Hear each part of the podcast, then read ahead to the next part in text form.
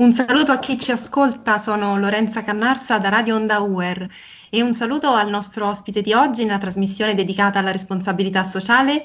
È con noi Leonardo Taglianetti, delegato territoriale della Fondazione Banco Farmaceutico di Roma. Benvenuto e grazie di aver accettato il nostro invito. Grazie a voi, saluti a tutti. È ormai dal 2013 che la nostra università collabora con la vostra fondazione nell'ambito dei percorsi di responsabilità sociale dedicati ai nostri studenti e sono ormai decine gli studenti che in questi anni hanno partecipato ai progetti della fondazione e vogliamo ricordare a chi ci ascolta qual è la missione del Banco Farmaceutico.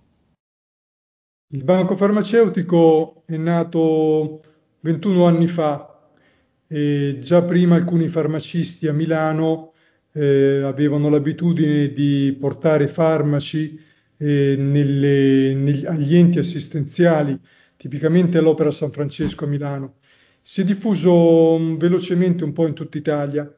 E a Roma siamo presenti ormai dal 2012 e dal 2013 abbiamo anche iniziato per la prima volta in Italia la raccolta del farmaco ancora valido.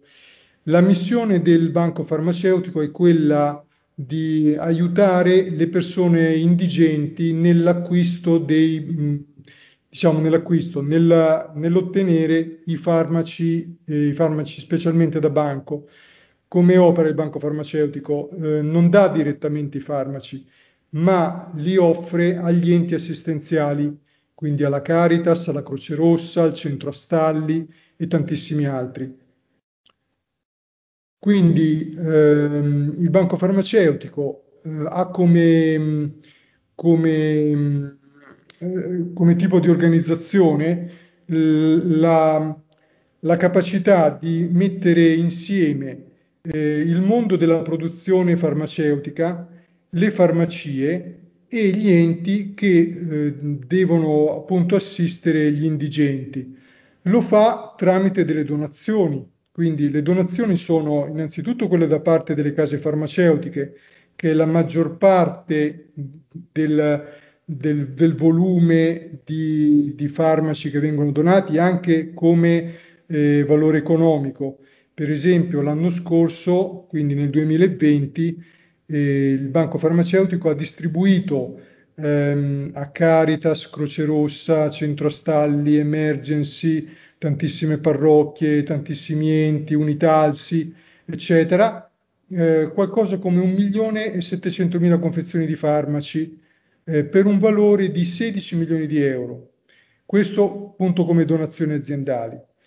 Poi un'altra raccolta che è nota in generale eh, in Italia perché la facciamo ormai dal, due, dal 2000, quindi questa è stata la ventunesima edizione, è la giornata di raccolta del farmaco che mh, coinvolge ormai da un paio d'anni circa 5.000 farmacie in Italia. A Roma e provincia sono state coinvolte quest'anno 255 farmacie, che è un numero anche considerevole perché a Roma ci sono circa un migliaio di farmacie e quindi uno su quattro ha aderito in modo mh, non solo gratuito, ma dando anche un piccolo contributo. Quindi diciamo con vera convinzione, eh, i farmacisti sono diciamo, la colonna portante di questa opera di, eh, di, assi- quest'opera di assistenza, di, di aiuto, eh, di aiuto a, a, chi ha bisogno. E, que- quest'anno hanno aderito praticamente alle nostre iniziative circa 17.000 farmacisti in Italia, quindi è un numero sicuramente notevole. Ehm, per quanto riguarda il dato italiano, la giornata di raccolta del farmaco, che si è svolta, come dicevamo, per una settimana, dal 9 al 15 febbraio, quindi il mese scorso, ha raccolto 468.000 confezioni di farmaci eh, per un valore di 3 milioni e mezzo di euro. Quindi si tratta di un ottimo risultato tenendo conto ehm, c'è stata una leggera flessione rispetto all'anno scorso, ma quest'anno la situazione è veramente molto complicata. Molto complicata perché sappiamo bene per la questione del Covid, per cui non era possibile avere i volontari dentro eh, dentro la farmacia per evitare assembramenti. Eh, dovevano stare fuori la giornata dedicata ai volontari, il 13 febbraio è stata una giornata in tutta Italia particolarmente fredda e piovosa e quindi di fatto eh, veramente è andata molto bene. I, i farmacisti sono stati eh, veramente bravissimi, insomma, ci hanno dato un supporto al di là di, di ogni aspettativa. Mm, tra l'altro, eh, per quanto riguarda noi, eh, a, di, a, differenza del resto dell'Italia, abbiamo noi, cioè intendo Roma, Roma e Lazio, abbiamo addirittura incrementato il quantitativo di farmaci raccolto. Quindi noi abbiamo raccolto a Roma e provincia 25.000 farmaci con eh, un valore economico di 200.000 euro. Questa quindi è, è, è, una giornata di raccolta del farmaco che è sotto l'alto patrocinio della Presidenza della Repubblica eh, e di tantissime regioni italiane. Poi ter- il terzo tipo di raccolta è una raccolta eh, che noi facciamo, diciamo, eh, con, con, un intento solidaristico, eh, ma anche con un intento eh, sociale di lotta allo spreco, ed è la raccolta del farmaco ancora valido. Questa è eh, un'attività che si svolge tutto l'anno e, di cui tra l'altro ringraziamo molto il supporto che ci viene dato dai ragazzi dell'Università Europea, perché appunto svolgendosi tutto l'anno si tratta di gestire eh, questa raccolta che avviene, eh, io adesso dico circa 50 farmacie perché non mi ricordo esattamente quante sono perché qualcuna magari entra, qualcuna esce, però sono circa 50 farmacie eh, su, su Roma, dove c'è un bidone eh, dove sotto la supervisione di quello che è il, um, il, farmacista, le persone che hanno farmaci a casa, che sono ancora validi, che hanno una validità ancora di almeno sei mesi, possono portare i loro medicinali non più utilizzati.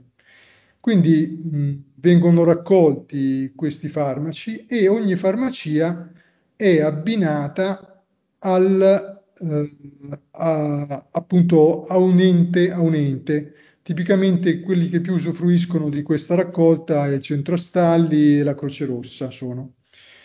Eh, quindi mh, abbiamo un sistema informatico che tiene la registrazione di tutti questi farmaci perché giustamente si tratta di un materiale importante, insomma, anche quelli che fanno le raccolte della pasta e dei pelati tengono conto dei chili di cose, ma noi teniamo conto della singola confezione eh, con tanto di quantitativo e data di scadenza. Quindi abbiamo un, un registro eh, veramente preciso di tutto quello che abbiamo. Perché? Perché appunto, ripeto, si tratta di un materiale importante e perché vogliamo che nulla vada perduto che tutto sia tracciato. In questo modo eh, in Italia riusciamo a, a, dare aiuto con queste due raccolte del, della giornata di raccolta del farmaco e del farmaco ancora valido a quasi 500.000 persone che fino all'anno scorso rappresentavano praticamente il 10% di, delle, delle persone in povertà in Italia. Purtroppo quest'anno sappiamo proprio in questi giorni che c'è stato un ulteriore aumento di un milione di persone eh, che sono in povertà assoluta. Quindi di fatto eh, riusciamo a soddisfare solo una parte del fabbisogno che eh, ci viene presentato dagli enti che, sono, che sono associati alle nostre iniziative.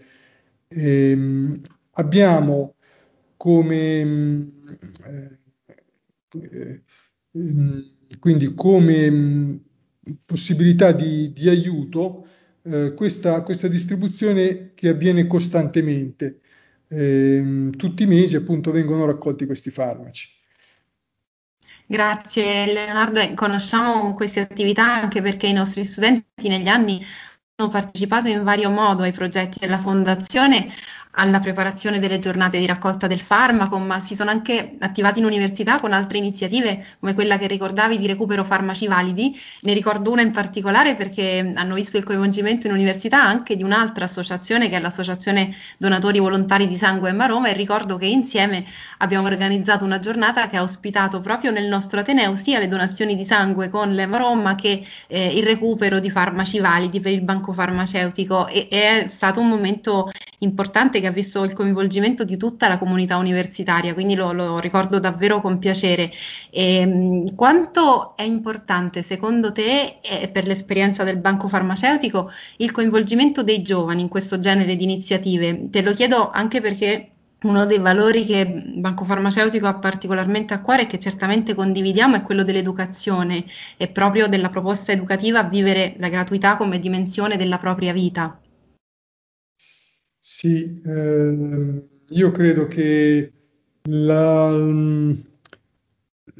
diciamo che il motivo per cui si fanno queste opere caritative eh, vada sempre ripreso, perché ehm, sicuramente eh, è qualcosa che richiede tempo, eh, richiede sacrificio e, ed, è, ed, è, giusto, cioè ed è non solo giusto, è necessario appunto ricordarsi perché lo si fa. È una domanda di, di significato che, che a tutte le età bisogna farsi. E quando si è giovani, secondo me, ehm, è, è forse più facile trattenere il valore, perché l'adulto ha sicuramente tante preoccupazioni in testa e quindi fa sicuramente più fatica a, appunto a, farsi certe domande e, e, poi magari arrivati a una certa età prevale forse il pregiudizio, prevale forse quello che già è vissuto ed è sedimentato nella vita ed è difficile cambiare un po' idea. Il giovane è tipicamente più aperto, insomma, quantomeno ehm, c'ha meno, meno stratificazioni, ecco. Eh, io credo che eh, sia un desiderio innato quello di eh, aiutare gli altri. Se uno non ci riesce, si sente diminuito. Questo è un'esperienza comune a tutti e, ed è un desiderio innato quello di comunicare qualcosa di bello che noi abbiamo e che, abbia, che abbiamo incontrato e che abbiamo. Questa cosa eh, deve, cioè, bisogna ricordarsela sempre tutti i giorni, insomma. E, e quindi queste iniziative che noi facciamo sono innanzitutto per ricordarci a noi stessi questo.